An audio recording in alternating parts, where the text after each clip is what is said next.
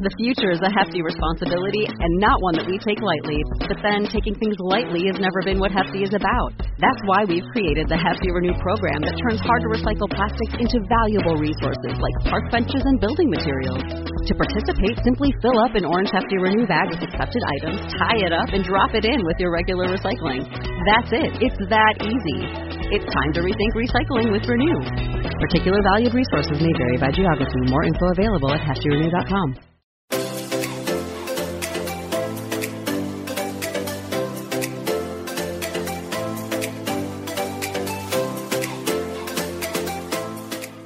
Welcome to Nobody Told Me. I'm Jan Black. And I'm Laura Owens. It's estimated that more than 18 million Americans suffer from a disorder that makes them buy things compulsively. They're called shopaholics, and the disorder can cause all kinds of problems in their lives, especially during the holiday shopping season. Joining us now is Dr. April Lane Benson, a nationally known psychologist who specializes in the treatment of compulsive buying disorder. Dr. Benson is the author of To Buy or Not to Buy Why We Overshop and How to Stop, along with I Shop, Therefore I Am Compulsive Buying and the Search for Self. It's really exciting to have you back again, Dr. Benson. We have so many more questions for you. And like we said, especially during the holiday season, there's new questions that arise. So, so welcome. Well, I'm very, very honored that you asked me to come back, and I'm ready to answer whatever questions you've got. I see all of these sales on Black Friday special, Cyber Monday, all of these holiday shopping sales. And I do enjoy checking them out and looking at them. And I'm not saying I buy something every time, but I certainly look forward to the sale emails. How would I know if I am an over shopper or if I just like shopping and browsing sales? The way you would know would have to do with the consequences. It would have to do with how much time and energy you're spending shopping, how much time and energy you may be spending buying, and what negative consequences are accruing to you as a result. Are you having interpersonal problems with a spouse, uh, a parent, a child? Are you feeling anxious, depressed, guilty? Are you racking up debt that you have no idea how you're going to repay. It's it has to do with consequences and the place in your life. And you say that over shopping and overspending are misguided and ineffective attempts to meet emotional needs with material things. Tell us more about yes. that. We have many authentic underlying needs, all of us, the same ones. Beyond safety and security, we have the need for love and affection. We have the need to belong. We have the need for self esteem. We have the need for the esteem of other people. And we also have the need to self actualize. And shopping can be one way that people attempt to meet these underlying needs, but as I said, a misguided and ineffective way to meet them. Because you can never get enough of what you don't really need. And if what you really need is love and affection, that eighth pair of black boots isn't going to cut it. Why is it that a shopping addiction is rarely taken seriously? And if anything, it seems like it's often part of a joke. Yeah, yeah. This is this is really tragic. It's because consumption fuels our economy. Buying is the American way. I may have said this the first time I was on the show. We had a president after 9 11 who said we cannot let the terrorists frighten our nation to the point where people don't do business and people don't shop. Mrs. Bush and I want you to go shopping. He didn't say, Mrs. Bush and I want you to go drinking or drugging or gambling. Interesting. Well, so we all we just are bombarded with these messages, especially during the holiday season. To you can't turn on the television, you can't turn on the radio, uh, you can't open your computer and surf the internet without just being bombarded with this holiday advertising. And I'm wondering what your patients tell you when you're meeting with them discussing their issues with over shopping. What do they tell you about how these ads impact them? What they tell me is that the avalanche of what they're getting in their inbox tends to really reduce their willpower and make them less mindful as consumers.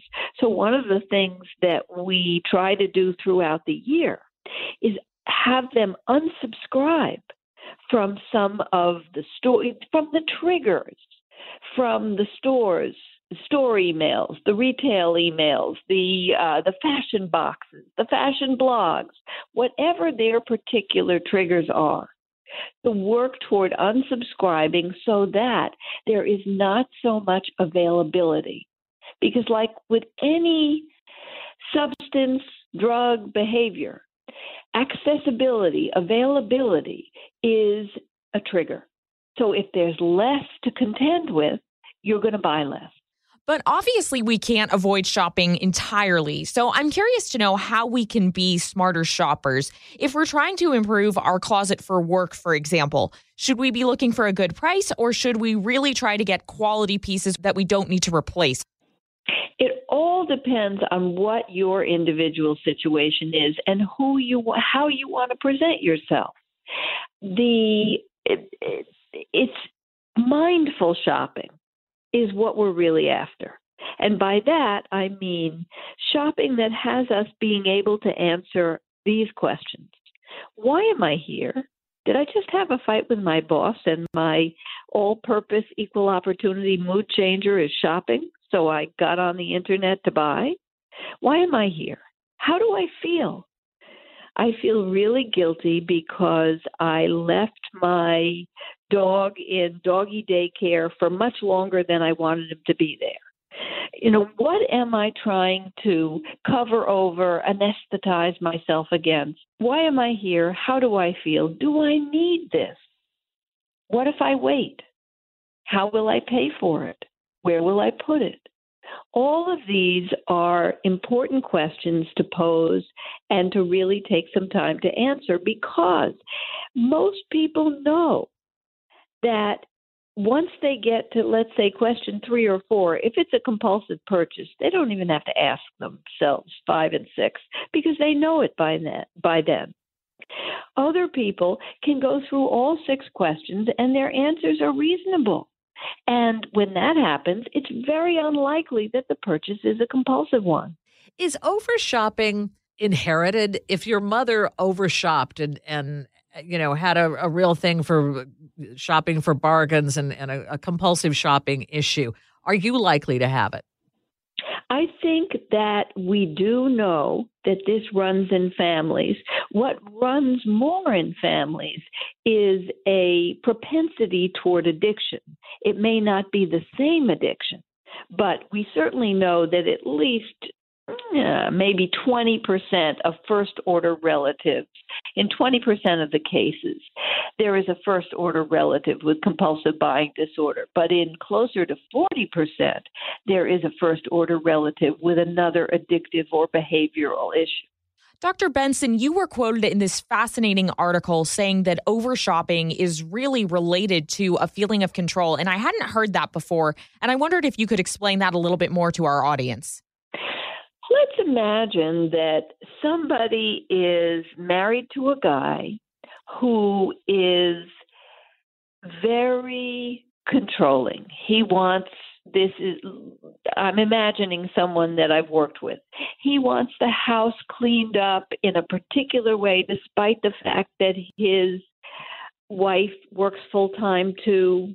He wants things just so at the dinner table. He wants all the children's homework to be helped with, but he doesn't want to do it.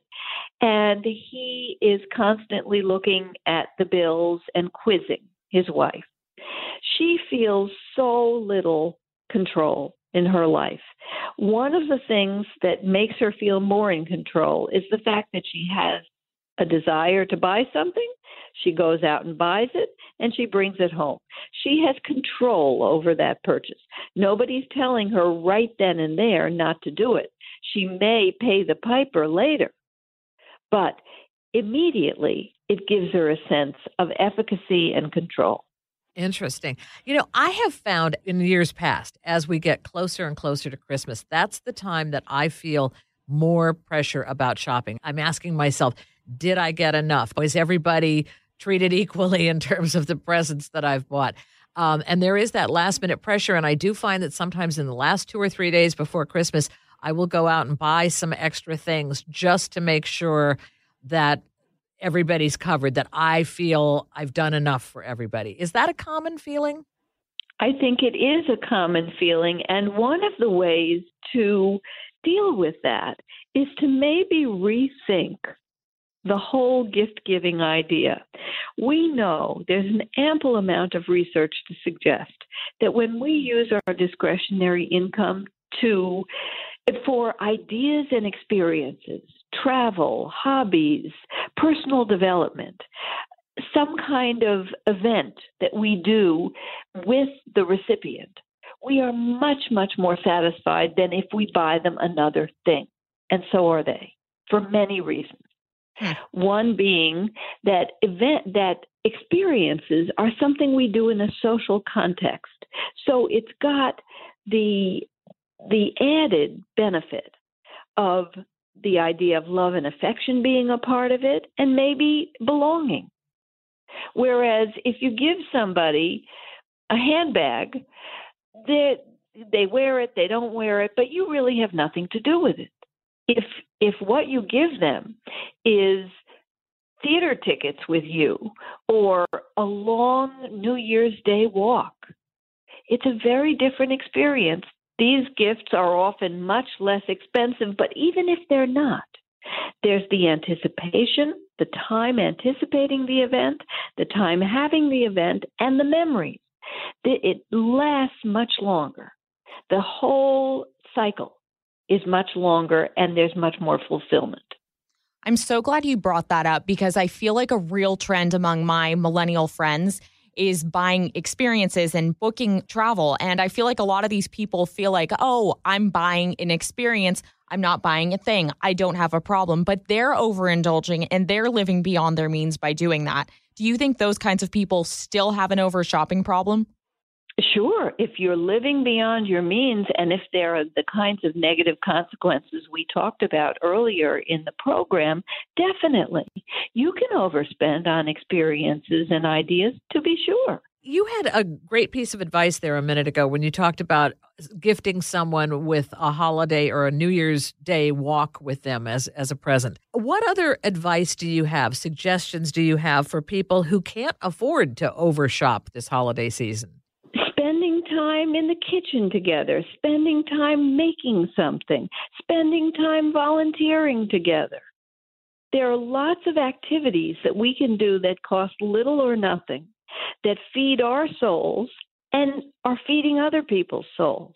How is compulsive buying different than hoarding? I, I, saw you quoted saying that between a third and a half of compulsive shoppers actually have a hoarding issue as well or they they are on the way to becoming hoarders because hoarding is something that tends to develop across the life cycle. We don't start as hoarders, but over time, if we continue with that kind of behavior, which is compulsive acquisition without any kind of letting go, that starts to develop into a hoarding problem. And what we see is that the people who become hoarders tend to be more on the obsessive compulsive end. A lot of compulsion to do rather than it being the meeting of an impulse, which is more what compulsive buyers are more impulsive usually than compulsive. What problems are you seeing in January from people who've been over shopping in December? People who are very depressed about the the hot water they've gotten themselves into. People who hoped that the holiday was going to cheer them up and instead it's made them feel worse. You know, how am I how am I going to pay for this lavish Christmas that I had no business providing. Mm-hmm. Yeah. Yeah. You know, credit cards make purchasing, especially online, so much easier. And that's why I thought what you just said is is so relevant is people realize they've spent too much over the holidays. What do you recommend in terms of people getting credit cards and should serious compulsive shoppers just forego one altogether? We have a problem. There are beginning to be places that you cannot use cash you have to use a debit card or a credit card. Yeah. So I always recommend a debit card way before a credit card if someone has a propensity toward overspending. A, a debit card without much overdraft privilege so that you can't, you can only do a limited amount of damage. What advice do you have for someone who gets to the checkout counter in, in a department store, arms loaded with clothing and other items for gifts, and looks at those things and says, "I just really can't afford this." What What do you do when you're in that last minute pressure situation where it's time to buy and you really can't afford it? What advice do you, you have? Get, you get out of line. You get out of the line and you go into a space where you actually have the time to address each and every proposed purchase and not let yourself be carried away by the moment, by the line, by the person who says, Come on, come on, come on. We can't wait all day. But you know what? I think that's really hard to do if you're out shopping with friends and your friends are pressuring you to buy something and you're in line. It feels weird to say that, you know, oh, maybe I shouldn't get this. Maybe maybe I can't afford it. You don't want to admit that. Well, one of the things is you need to prepare your friend. Before you go into the store, if this is a good friend, you want to ask them to help you to not overspend.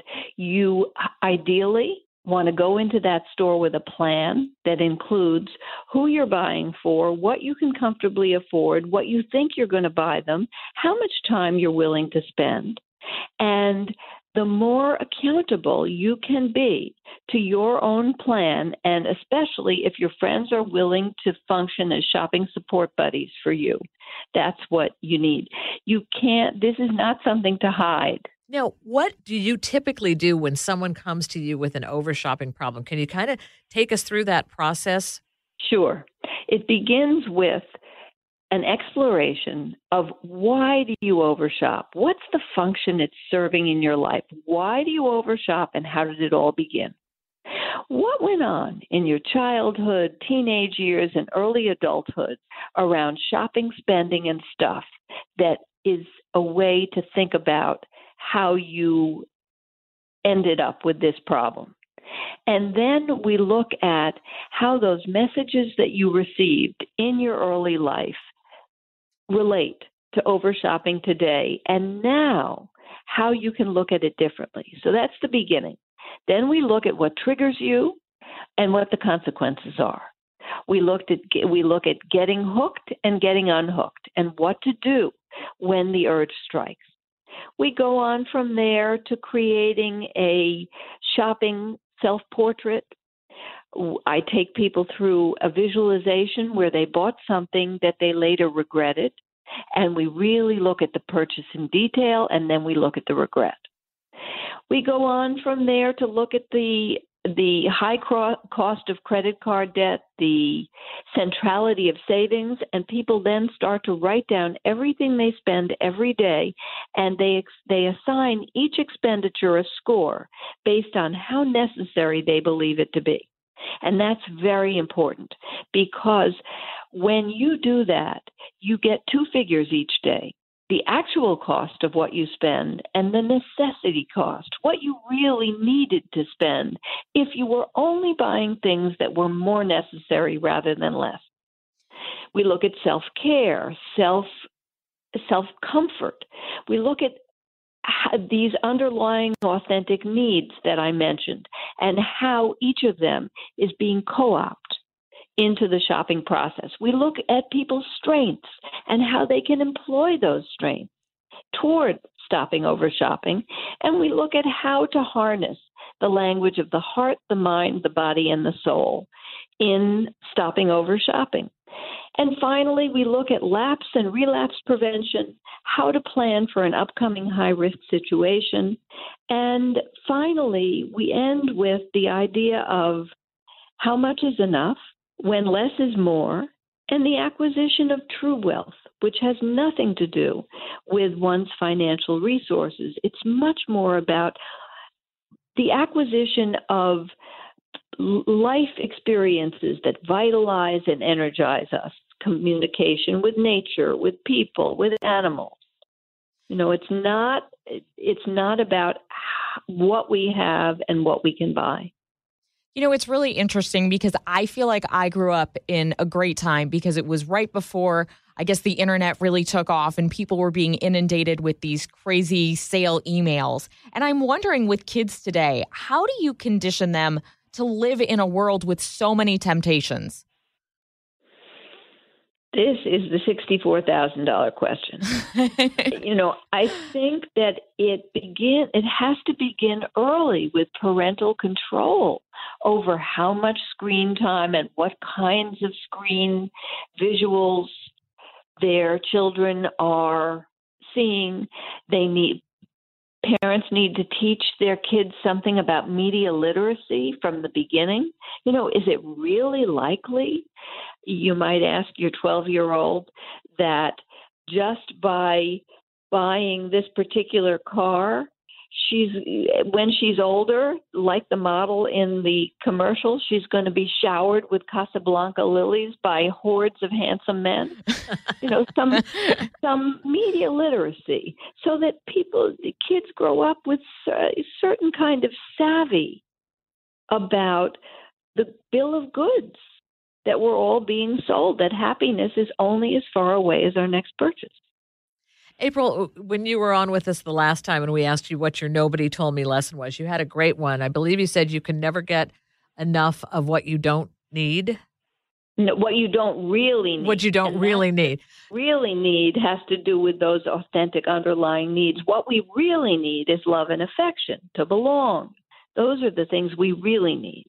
So, what's your nobody told me lesson about holiday shopping or over shopping? Nobody told me that holidays could be so much more joyous if I decided not to do anything with material gifts. In in our family, I'm Jewish, my husband is Methodist, and one of our sons was born on December 18th.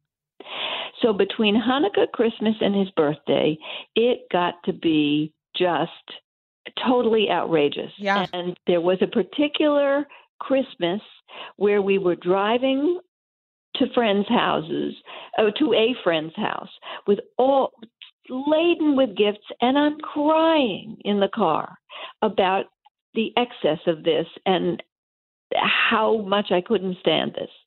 And from that holiday season on, we never did gifts again. We always did something as a family together for the holiday. Often it was taking a trip Sometimes it was doing community service, but we just did not exchange material gifts anymore. And how has that worked? How do you feel about It- that? I feel really good about it. I feel really good about it because we have found interesting things to do together that really feel like a gift. You know, I remember one particular Christmas where we were dancing in a Samburu village in uh, in Tanzania. And uh, one Christmas where we were working to help build somebody a house in Pennsylvania. You know, I can't remember specific gifts that I got or gave, but these really feel like much more meaningful gifts to give ourselves as a family and each other. And I have one last question for you. What do you think is the most important advice that people might not know about holiday shopping? The more they expose themselves to the internet, to the newspaper, to commercials, the more likely it is going to be that their resolve will weaken. So they have got to control the amount of that kind of stimulation that comes in. but boy is that hard. I know I Mhm. should be unsubscribing to all these things, but there's there's something that I feel is kind of magical about getting all of these sale emails and realizing it's that time of the year. And and so that's interesting um, because for me it's anything but magical. You know, I just want to get rid of it. You know, I'm the same way. When I check my email first thing in the morning, this time of year, it's I'm bombarded with all of these eh, you know, it was it started out with Black Friday, then Cyber Monday, then Cyber Week, and just and now and pretty soon it's going to be last and minute. we do have Giving Tuesday, and Yeah. Yeah. yes, that's true. That's true.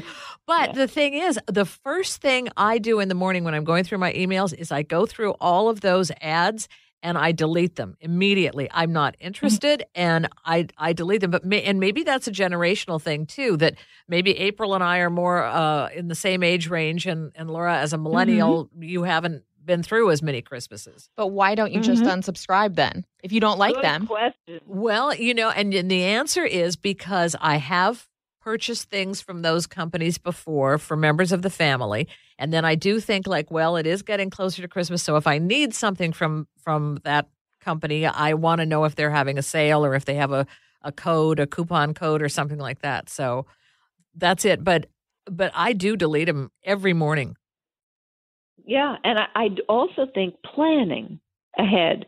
A shopping plan can really help on the holidays to keep you from getting, you know, that deer in the headlights feeling and feeling then that you just have to purchase. April, how can people get in touch with you online? How can they reach you? Shopaholicnomore.com. Well, April, it has been wonderful having you on the show. Our thanks to Dr. April Lane Benson, whose website is shopaholicnomore.com. I'm Laura Owens. And I'm Jan Black. and you've been listening to Nobody Told Me. Thanks for joining us.